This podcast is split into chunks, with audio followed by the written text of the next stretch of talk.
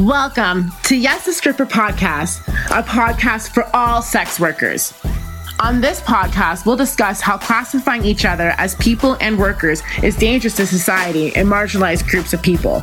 We'll also talk about the climate in and outside of the clubs and all the amazing things us sex workers do. I'm so inspired and in awe with each and every one of you, and I'm always excited for what's going to be shared next. I'm your stripper queen from the north, Onyx, and this is Yes a Stripper Podcast.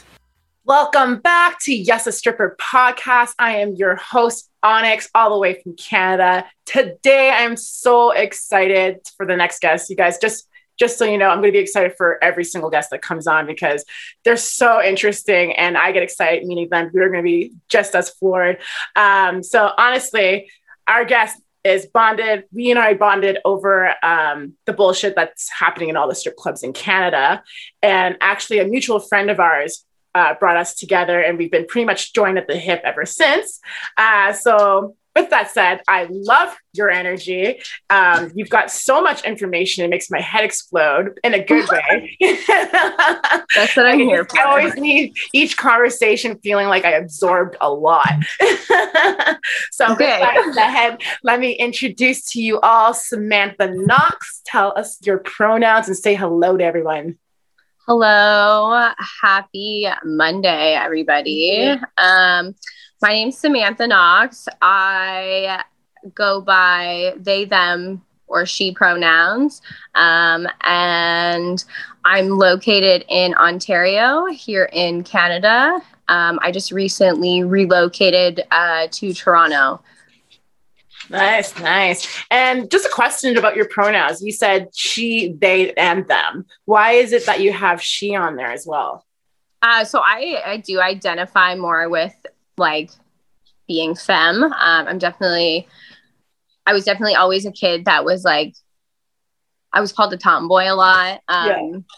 You know, I hung out with the boys and the adults, and yeah, I don't know. I just didn't really fit in with the mold. And in, you know, the last several years, like coming into like who I am as a human being and just meeting more people and like becoming more educated on like the language out there to help us understand the world we're living in, I believe that for me, being non binary is what makes the most sense. But I definitely resonate with like the femininity that I have yeah. inside of me, like, and the, the, yeah, I guess the sexuality of yes. the feminine side. Yes. That's what I resonate most.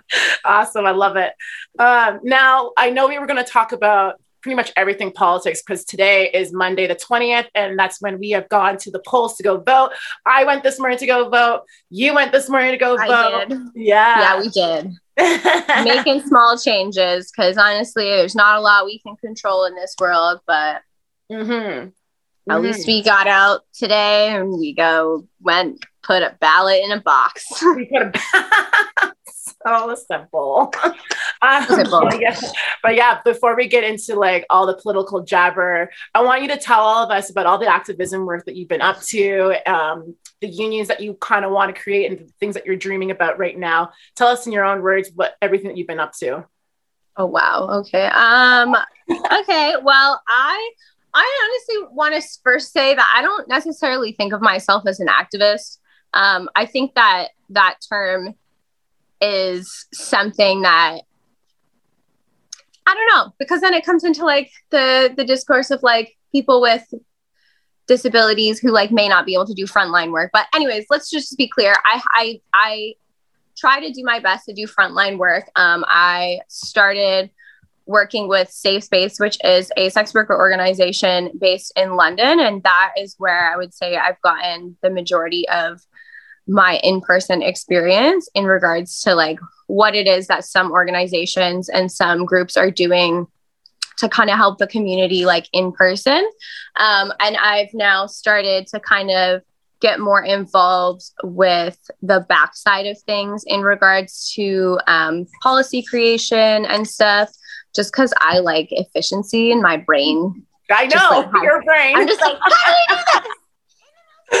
Short amount of time and where everybody is as safe as possible. Um, but um, at the same time, that's been a whole learning curve in itself, and just kind of acknowledging that like organizing takes time and you know to get it done right we do have to really like kind of absorb um, mm-hmm. and make sure we're taking breaks because you know a lot of grassroots organizations enter things with like all the good intention in the world but when you get burnt out we do things that we might not do when we're feeling happier so mm-hmm. it's important to take time and i think that for me because I already do in person work as a worker, that being able to transition to doing more like policy creation and like work that I can do online to support the community um, and get the community connected more is is important to me so that I'm making sure I'm not burning out and getting like compassion fatigue because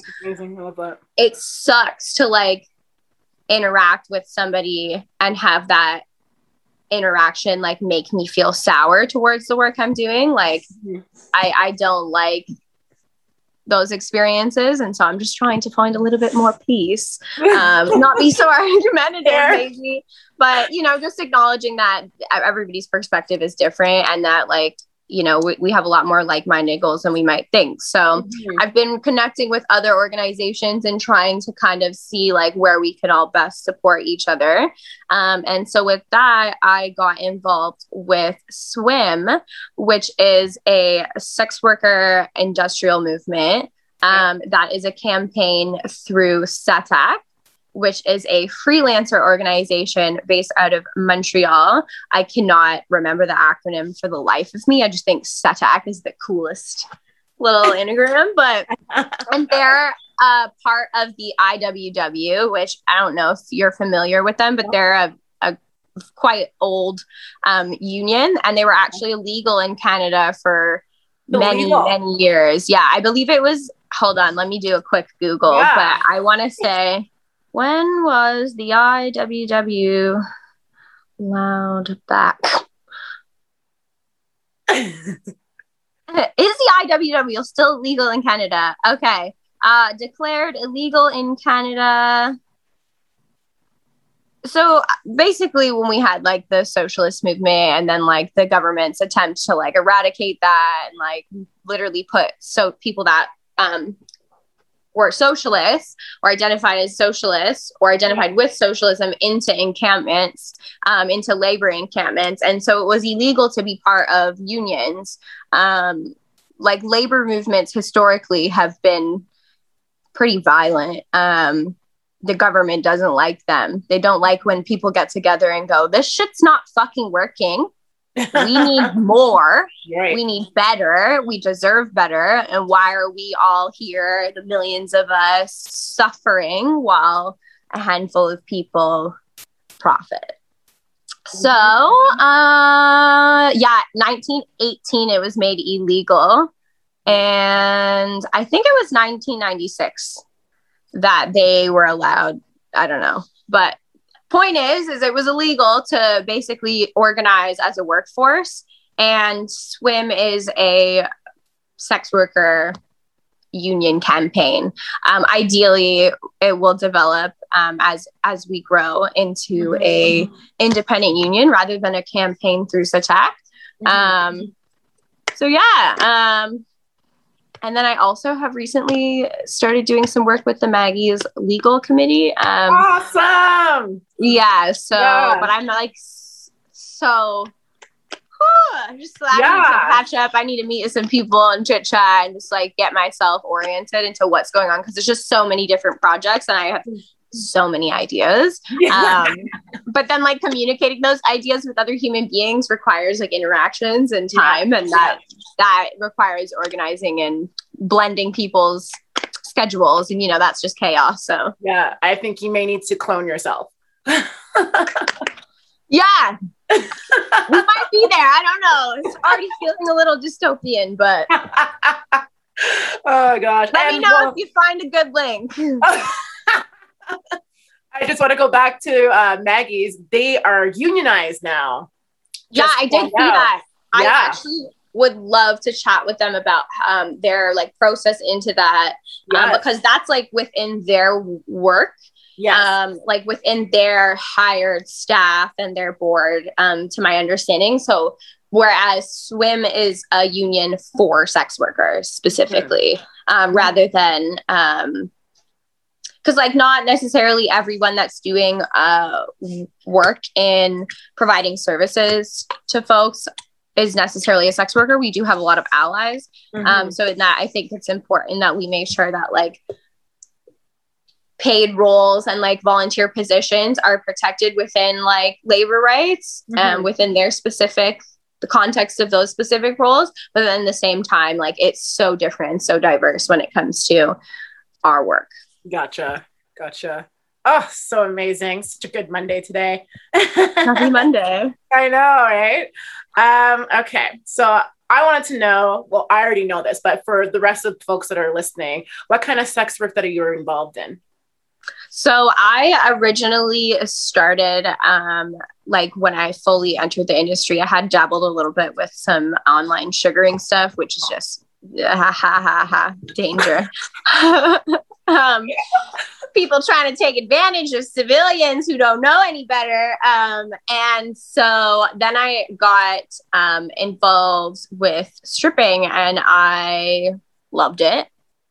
Quit my job uh, then had a roommate tell me that I couldn't just be a stripper, that I had to get a real job. And so I started working at a bar because this is somebody who was actually uh, working with me as a stripper at the time. And they, I don't know, there was just like a complex there. They said a lot of things that were just like, as I learned and like edu- got, became more educated on the industry, I was just like, that was really shitty of you to say.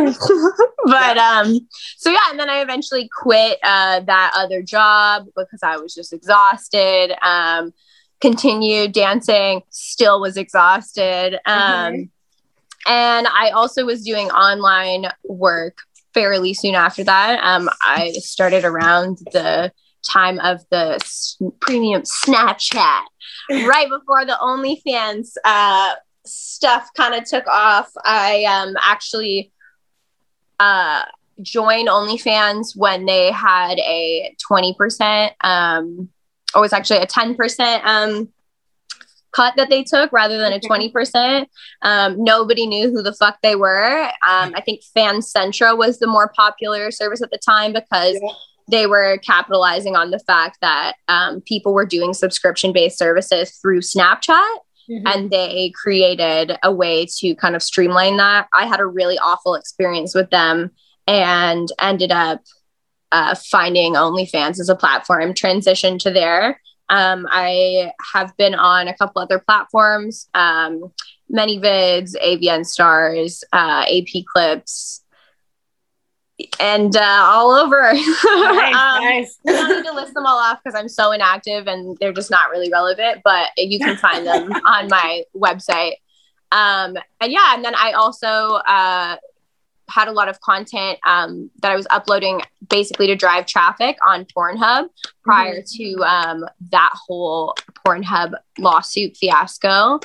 And yeah i just uh, most of my stuff is in one place right now you know the good old lonely plans. And um yeah and then i also was like kind of tentatively getting involved in um more mainstream porn. I was like working with some performers and yeah and then i got deported what I don't know this know? story. oh, you didn't? No. I thought we talked about this one. I thought we're friends. Right. okay, close. So I was on my way to the the AVN Awards uh, yeah. to go shoot some dirty, dirty, oh, naughty, naughty things. And before, um, before you continue, tell us what the AVN Awards are. AVN Awards is a award show for mainstream porn production companies um, and performers, um, but it's also a convention where a lot of like um, different adult entertainment companies awesome. will basically conglomerate. Um, you can see some of your favorite porn stars there. Um, there's different events. When I attended a couple years back, um, I, I went as a, a model, as a cam model, because um, I was on um, ManyVids and MFC at the time. Mm-hmm. and yeah, that was fun. Um, met some really cool people there. That was when I was like getting more involved in production stuff and working with some super cool peeps, such as like Wolf Hudson. Um, and yeah, and then I was trying to return. And I had traveled a couple of times before that um, to Florida because my girlfriend was living there, and I was hoping to buy some property there with her. And um, yeah, it just didn't really pan out like that because they they uh, called me into secondary when I arrived in Las Vegas and were like, yeah, so we're gonna take you into the back here with uh, some officers, and uh, if you want to give us your phone, that's cool. If not, you're going to jail. And I was like, all right, cool, I comply. I'm just doing whatever, and you know, yeah. did my very best to like to protect myself, but it's it's scary and intimidating to be interrogated by homeland security officers while you're just yeah. trying to, you know, get to some homies and you know, like the one crazy question was, "Oh, well, if you're not here for work, why are you going to talent testing?" And I was like, "Well, because I'm coming to film trade content with somebody who works in the industry here who would be blacklisted from doing mainstream productions if they worked with somebody who wasn't wow. tested in the same like in the same health system. Mm-hmm. So and he was like, "Oh, oh, okay. And I was like, yeah, you just thought, I'm sorry, I thought you were so smart there, Brian, huh? Um, but it was interesting to think that these officers are actually kind of educating themselves a little bit or like from what they know from their own consumption of, mm-hmm. of sex work. Um, and yeah. And so then I had always kind of had a couple like clients that I had seen here and there from the strip club, you know, some sugaring like arrangements. And then um yeah, I was like, well, I like to fuck. Um, I don't really love how I always feel like I'm giving the best experience and performance of my life and how often I don't come out of it feeling like I benefited at all. Give me money so, for it. yeah. So, you know, and uh, yeah, I da- started venturing more into um, escorting. And yeah, I don't really have any hope that I will get back into America since they hate us. Um, you know, whether or not I decide that I'm going to go there for work or not, they don't care. Um, they will just ban you regardless. Even if you're a dancer, if they believe that you're going there to dance or anything, there's a risk of you being banned. Um, same with like Americans coming to Canada yeah. or us going to the UK or us going to New Zealand. Like um, Sia from Stripped by Sia, um, ha- when we did a little chit chat recently, brought that up. Um, mm-hmm. in regards to New Zealand and that sex work is decriminalized. Yes, um, it is. Yes. There. So even in in in in regards to migration, like sex work is still heavily policed um, when you're traveling um, and it doesn't really matter necessarily. Like you can go to any country if you're a lawyer. Right. nobody's going to assume you're practicing law. Or if, if, photographers are welcome to go you know but yeah. sex workers are restricted um, in their movement in that capacity. So yeah um, and now here i am.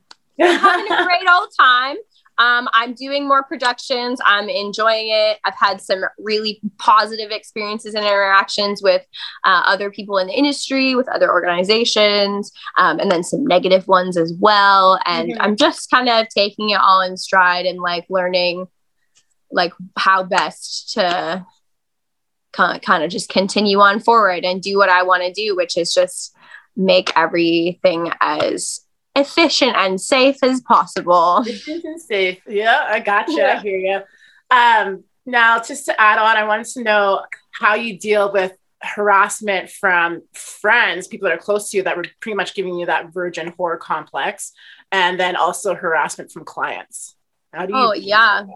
Um, I wouldn't say that I have any clients that harass me, honestly, because I am very particular. I would say, um, or at least I just I I am somebody who's experienced a lot of sexual trauma and in that and part of my healing has been like asserting my boundaries and I still struggle with that within my interpersonal um personal relationships but in regards to my work, it has become a lot more easy as I have like learned how to run my business as a business. Um, and like as much as like human interaction is so fucking important, um, my compassion only extends so far. If you're gonna treat me like a fucking animal, then you, are gonna get you're gonna get the fire that is in my chest, son. So, you know. But I've been trying to be a little bit more uh, patient. I think, um, in like understanding that some people's like assumptions and errors are things that they've been taught, and that I have an opportunity to like kind of teach them.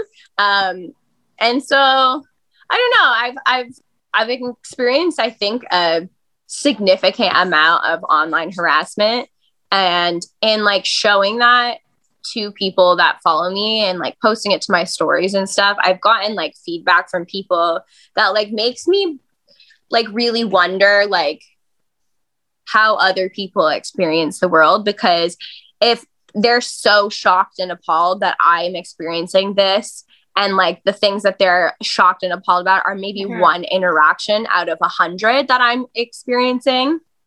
It's just like, okay, cool. And then I think about the factors on like why, why that is. Is it because of my presence on the internet? Is it because I'm a sex worker?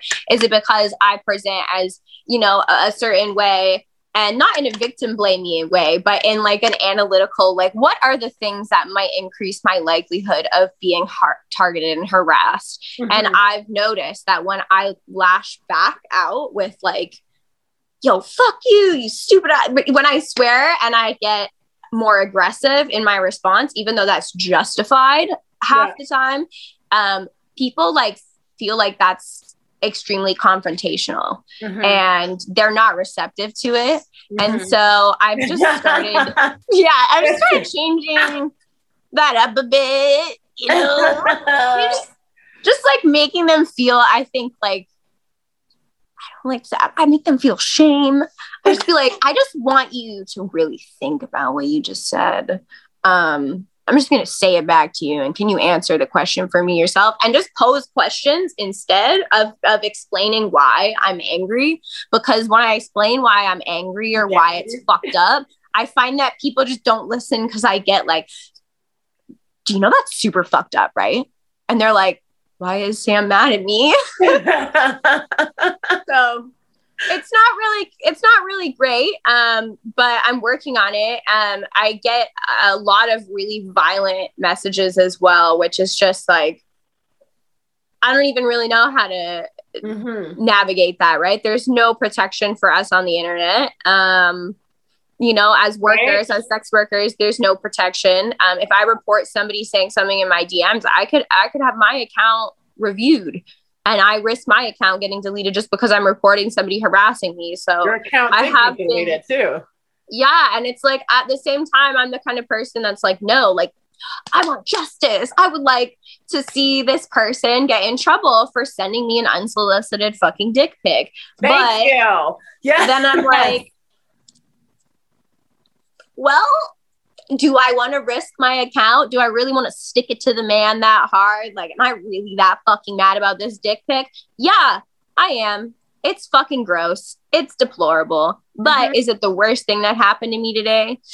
Sadly, probably not. so, I mean, hopefully, though, honestly. But yeah, I don't know. I think online the the online scope of things is scary too because then you have like laws like SESTA FOSTA and like the proposed SISEA in the states that are like a fake ass attempt to like mitigate the scariness of the internet mm-hmm. um, that are just like presented in this pretty little package of saving the children and stopping sex trafficking and it's like okay well maybe if we dived into you know the core issues of all those things, you know, like poverty and such, then we wouldn't be here. But alas. awesome. I love it. Um, yeah, sorry, it was a, little tangent. bit of the Canadian version of SESTA FOSTA. Is it called SESTA FOSTA? What is the name of it up here? Uh, so we have Bill 251 here in Ontario that was passed by the conservative government, uh, run by Doug Ford.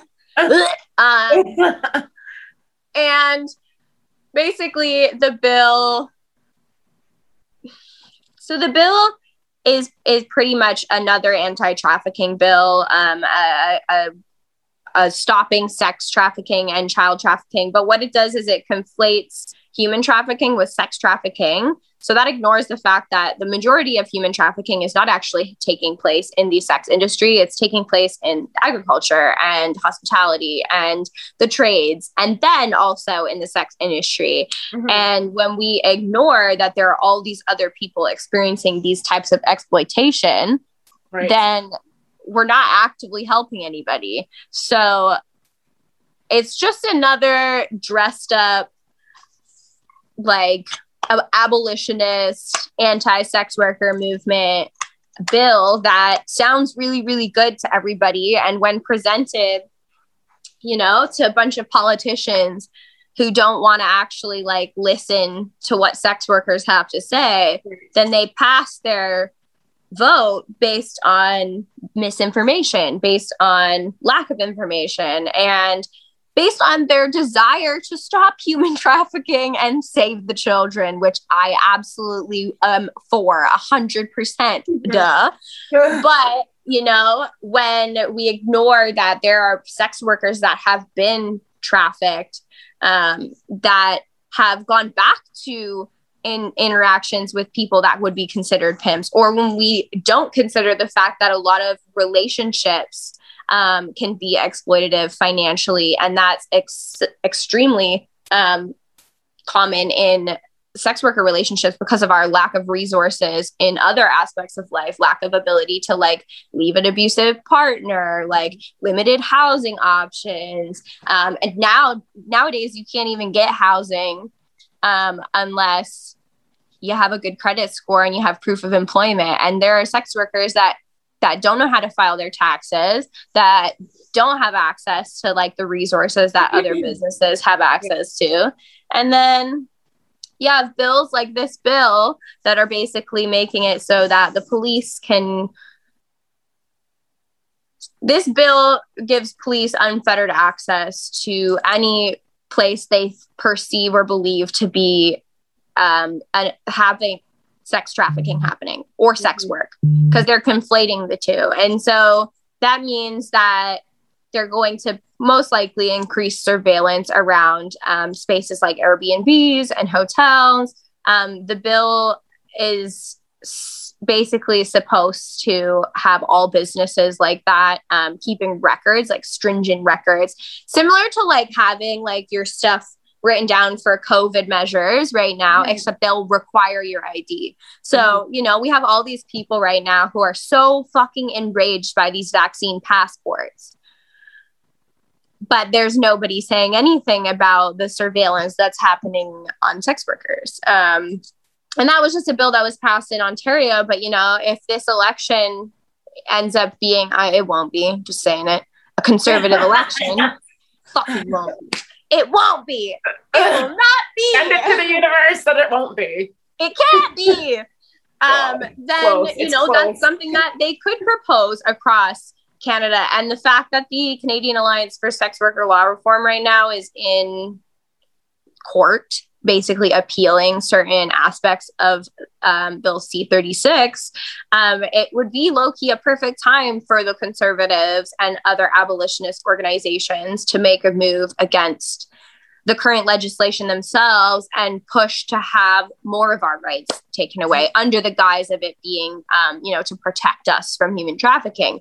Um, and then bringing back right to what I said about the boyfriends thing, there's li- like literally one of the most well-known trafficking organizations in North America is in the Maritimes in Halifax, and the their structure for how they traffic women is to pretend that they're dating them and then be like, baby girl, let's go. I'm going to take you to the strip clubs out in Ontario. We're going to go. And then they get them here to a province they've never been to in a city that they don't know with no money and no way to live in this city unless you have money.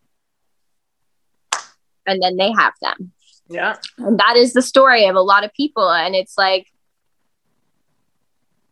if if she had the resources and supports or they had the resources and supports ahead of time or the education to know that these types of organizations move like that you might not end up in that situation that's mm-hmm. what we would hope right education right. leads to a reduction in like things that we can prevent it's harm reduction mm-hmm.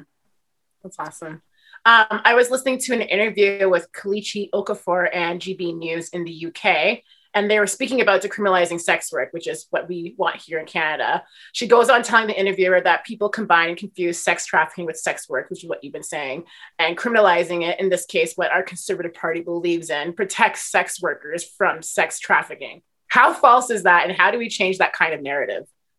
okay. so I like to use the comparison to the way that cannabis has been legalized here in Canada to kind of explain to people why legalization is not always the right option. Mm-hmm. Um, legalizing something doesn't decriminalize it. It means that there are still laws or regulations in place that could result in you being fined or charged for certain types of behaviors within the context of that law. Mm-hmm. So, legalization in regards to cannabis means right now, if you were to be charged with selling cannabis, you would serve more time than if you were to be charged for selling mushrooms. Despite the fact that mushrooms are still considered illegal here, they're a different schedule drug and are considered less um, less bad, I guess, than um, cannabis is. So, despite the fact that cannabis is legal here, in many contexts, it is not legal. Mm-hmm. Um, you know, you can't have more than the allotted amount of plants. You can't have more. There are regulations on it, um, and still means in which the government can make money off of criminalizing it. So, and then you look at the way the industry in itself has been started off the backs of certain laborers. You know, there are people that have been doing cannabis production for generations in their family prior to legalization in Canada. And do you think most of them got like a bid into like the industry? No, because right. a lot of they weren't legally operating for so long. So then it's a lot harder to invest into things and make things more legitimate. And I I, I think the same can be applied to our industry because you know we've been forced to operate on the shadows for so long we have public perception that we don't pay taxes and that we are you know not uh, contributing to society that we you know the perception is often that we're dirty you know most people when they hear the word hooker mm-hmm. have a very particular you know hollywood image in their head of what has been displayed to them and right. you know and then it's a lot harder to empathize with people that you don't know and when you know we've been operating in the shadows not everybody's out not everybody talks about this you know i think in the last you know decade or so with the evolution of the internet and us being able to connect like this we're now being able to like have these discussions with people and educate people. But you know it's a slow moving process and the people in power the people who have for generations wanted us to be in the shadows are still there very vehemently fighting against us. So it, it is really important for us to like I think, talk about why we need what we need because mm-hmm. people don't understand it. And so you can have well intentioned humans like doctors or lawyers that are saying, yes, we want legalization, yay. But they've never actually spoken to a sex worker. And then you might have sex workers who have never been exposed to this type of conversation, that they don't know anything about the legislation. Do you know how many people I know who still think that um, that it's completely criminalized in Canada to to to book escorting services. Yeah. Yeah, it's not. It's you can actually get a license in the prairies. Yeah. You have to have a license in the prairies. Wow. It's amazing. All right. So now let's get to this political chat, shall we? So in Canada, so folks in the US and everyone everywhere listening other than here understand what's happening. We have five political parties in the running liberal, conservatives, new democratic, uh, Green Party, and Bloc Québécois, each with overlapping goals and some with distinct differences. But the real question is which one of these parties are going to back the sex workers in Canada? Which one do you think? Is that my opinion? Yeah. Okay, so in my opinion, none of them. but if I were to pick a party, I would pick the party that has made the statement that I have the most faith in, and that would be the statement that Jagmeet made in regards to his beliefs on decriminalization. There's a really good clip somewhere out there from, I think, probably three or four years ago at this point, mm-hmm. um, just at the beginning of his like step into federal politics, where he was asked a question um, by somebody I believe was involved with Maggie's. I'm not certain. Um, and the way he articulated himself was it he had an answer. He had educated himself enough to be prepared for those questions. And that could just be because he is somebody who could be considered a more socialistly leaning politician you know a more communist like politician who believes in like the power being within the people and that we need to be caring for the people you know? Mm-hmm. um so I don't necessarily believe that his statement means that he is going to actually fight for us in the way that we need to be. I don't think that that means we're getting the representation that we need because there's two people of the NDP party that have actively made statements, can't remember their names right now, but have actively made statements that were anti-sex work rhetoric and that you know, just because there's a couple people within the party that might have certain views doesn't mean that that is what the party goals are. Mm-hmm. Um, you know, and as we know with politics, there's only so much people can get accomplished in a short, you know, four year period of time. Um, right. So I, I voted NDP wholeheartedly. I voted NDP this year. I voted NDP in the last election. And I think that for the sake of this country, we need something different. We need something new. Yeah. Um, we don't need some fake feminist fuck riding off the coattails of his daddy out here taking zero accountability. And we definitely don't need the same people that have been doing this shit for time and time again. Yeah. You know, we need people that are looking out for the working class because the only reason that the upper class and the one percenters have money is because of the working class. And here we are rolling it back into why I think it's so important for sex workers to educate themselves on what resources there are available and like things like unions and what that looks like for us and what that could mean for our industry.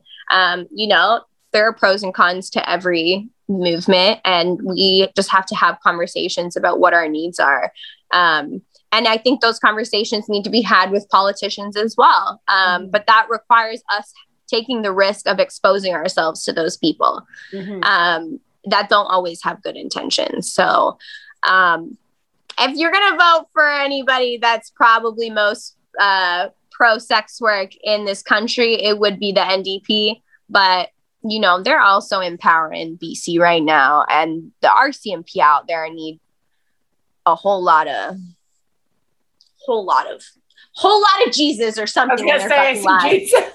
some Jesus. You need some Jesus. yeah. um, so. the, um, the MP you were talking about, I think, is Laurel Collins. She was asked by the Alberta MP to consider. Uh, sorry, she asked the Alberta MP to consider listening to the voices of sex workers. I was like, yes, Laurel Collins. Oh, heck yeah. I definitely saw that. But no, there's two uh, individuals that are part of the NDP caucus that are that that believe in the Nordic model and actually would push for decriminalization. They're very mm-hmm. much the kind of people that believe that um, it's like the feminine it's it's the turfy swerfy feminists. It's the people that believe that uh, sexualizing women is is exploitative in general and, and don't want to acknowledge the fact that in a capitalistic society the yeah. most feminist thing i could probably do is take mm-hmm. absolute control over my sex and sexuality yes whatever that looks like for me so it's it's interesting to see though how people can belong to a the same party and then have such different beliefs it's time for some rapid fire q&a let's begin the four for one if you could live anywhere, where would it be? Costa Rica. Nice. Yeah. I like Costa Rica. Why do you like Costa Rica so much? Um, I don't know. I just went there when I was a child, and uh, I I I love the ocean, and I almost died in the ocean there. But I also it was the most most invigorating thing that ever happened to me. So nice, nice. I think it just calls to my spirit sometimes.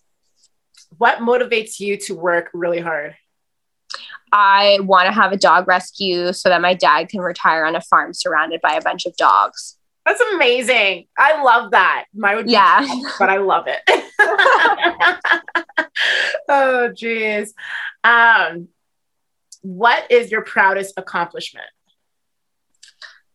Um, well, I think the fact that I kept my dog Milo along, alive for so long. Um, he was given uh, he was given six months to live when he was nine weeks old and uh, we just put him down this past january and i think that that just like i think sex work afforded me that because i would not have been able to afford his medical bills i don't mm-hmm. think i would have been able to have given him the quality of life he deserved and yeah, that's my proudest accomplishment thus far. And also that I am not dead yet. yes, that's amazing. Those are both good. Yeah. it's good to be alive. okay. Do you know how to do um what's it called? Um marry, kill, sleep with? So I'm gonna give you yeah. three characters. They're all Johnny Depp characters. Oh, okay. which, which would you marry, kill, or sleep with? Uh, Captain Jack Sparrow, Willy did he play Willy Wonka? No. Yeah. Captain, yeah. Captain yeah, Jack, did. Captain Jack Sparrow, Willy Wonka, and Edward Scissorhands. Oh gosh. All right. Yeah. Listen, I would kill Captain Jack Sparrow just to say that I killed Captain Jack Sparrow. But I, I also it. might want to fuck him. Um, I would marry Edward Scissorhands because that man needs somebody to love him. And Willy Wonka, I would fuck because he would have a very, very fun time. We would have a fun time in that chocolate factory in, in a in a X-rated kind of way. Uh. and it is not the same facility as any children need to adventure in. So just to make that very clear, it would be a hundred percent adult themed playground. I love it. Oh, that's awesome. Get your notepads handy. It's time for some sex worker advice technically me giving out advice is is uh, it could be considered as, as human trafficking. But i will say that sex work is work like any other type of work. Under capitalism we all have to get out there and hustle in one way or another to make sure that our needs are met. And the thing is is society isn't perfect.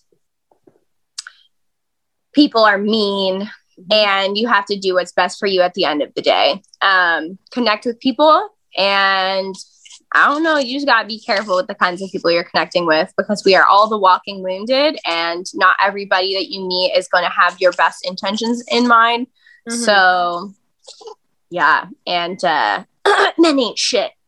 I also wanted to ask, like, when did you ever start like your massive research? Because did you go, did you have education in your back pocket, or were you just thrown into books and you just learned on your own?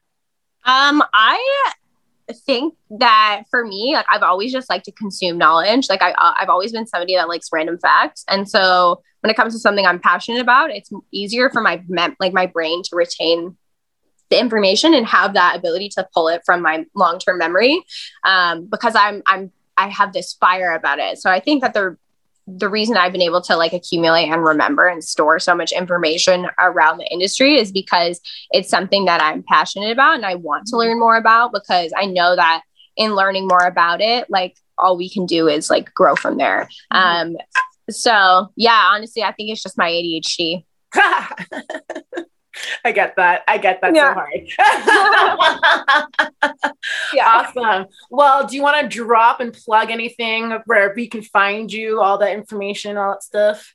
Yeah, um, give me one second. I would actually. Uh, do you mind if I take a moment just to address something regarding the sure. uh, kind of the election and something that happened recently? Oh yes, for I, sure. I can wrap it real quick, and we can link the uh, link the article. But uh, just so y'all know, the uh, Liberal Party just had another party member. They actually removed him from the caucus. Uh, Kevin Vuong, who was um, recently put into the position of the Fort York Spadina Liberal riding. Um, he has been removed from the party because of allegations and charges of sexual assault from 2019 that, and I'm just going to say it, uh, that he covered the fuck up. Um, and he's now under review by the um, by the um, Canadian military um, for other allegations of sexual assault and misconduct. I mean, he's also currently um, being sued by a woman of color for stealing uh, from her. Um, basically, they were in business together, and him and his other male business partner are saying that she was never involved in the capacity that she is saying she was in. Um, so, yeah. Um, and I am actually very close with the victim of this um, this incident, and I just wanted to spread the word because, you know, I don't think that men should get away with abusing people because they're in positions of power, and that's kind of the root of all that is evil in this industry. That there are men in positions of power that know that we don't know where to go and that most of the time people don't believe us. Mm-hmm. And people especially don't believe us when we're victims of abuse and assault like that. So, uh, fuck Kevin Vuong. Uh, that man can rot. and good fucking riddance. Um, I believe in restorative justice, but he turned that shit down and yeah. um, tried to cover up a case of assault. And um, yeah, that's that on that. Uh, you can find me. Um, you can find me on the internet. Um, my current main Instagram is Samantha Knoxx with two X's, K N O X X official. Um, and then um, my links should be available there. But if not, my website is samanthaknox.com and I will be updating that shortly. I have a plan to put everything in one location, I will have a space for links and research and other such stuff as well, so that when I reference things, people can just more easily find it. Awesome. Um, so, yeah, thank you so much for having me today. Oh, thank you so much. This is absolutely a treat. I'm glad I got to share you with everyone. yeah, honestly, I but I would like to say I would love to I would love to connect, you know, just the two of us, have some coffee and, you know, figure yeah. out our plan to take over the world. Yes, Pinky in the Brain style. Yeah. exactly.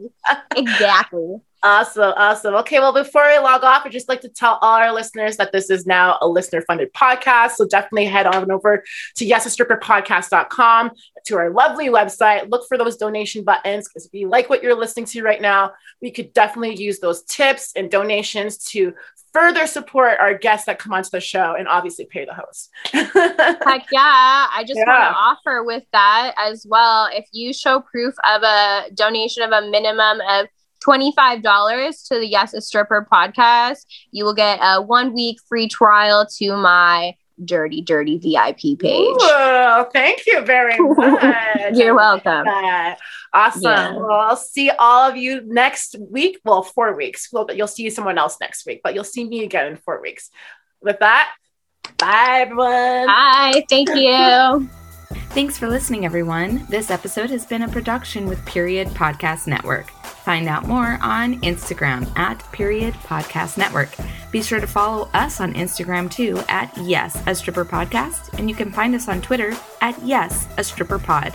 Please like, subscribe, and rate Yes, a Stripper Podcast here on YouTube. See you next week.